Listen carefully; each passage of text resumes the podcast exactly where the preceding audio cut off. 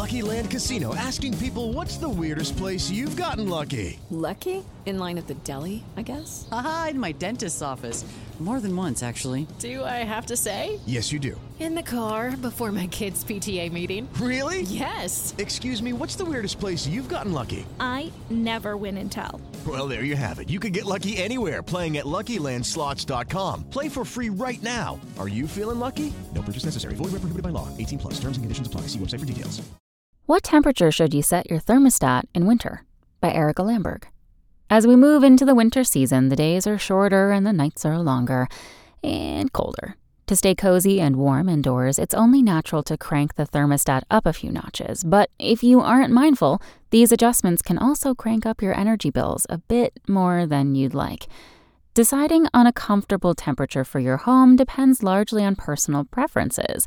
However, for smart energy usage, the Department of Energy recommends setting the thermostat to around 68 to 70 degrees Fahrenheit during the winter while you're awake and setting it lower while you're asleep or away from home. According to Angie Hicks, Chief Customer Officer with Angi, to best understand the most energy efficient and safest temperature for your home, you'll want to consult the owner's manual for your heating and cooling system or chat with a service technician.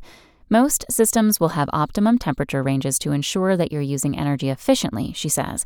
Additionally, to keep your home safe, you'll want to make sure to regularly maintain your heating system. Also, turning the heat up with a dirty furnace and obstructed vents can definitely pose a fire risk. Clean your furnace and ensure that vents are free of dust and debris, continues Hicks. Another important point if your system is more than 15 years old, you may want to consider installing a high efficiency replacement, she says.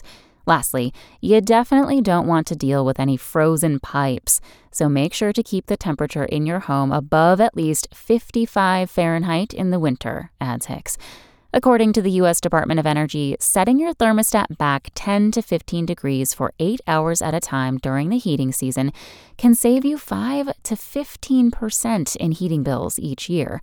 Setting the thermostat 10 degrees cooler when you're sleeping can add up to big savings. To save money on energy bills, it's also a good idea to check for drafts, ensuring there are no gaps in windows, doors, and more. In the winter, you'll want to change your air filters every two or three months, or as directed by the furnace or filter manufacturer, adds Hicks. Once you've changed your filters, make sure that all of your vents are clear and away from drapes, bookshelves, and rugs, which might block airflow. Thanks for listening. Check back tomorrow or go to realsimple.com for the latest. Life's better with American Family Insurance because our home policies help protect your dreams and come with peace of mind.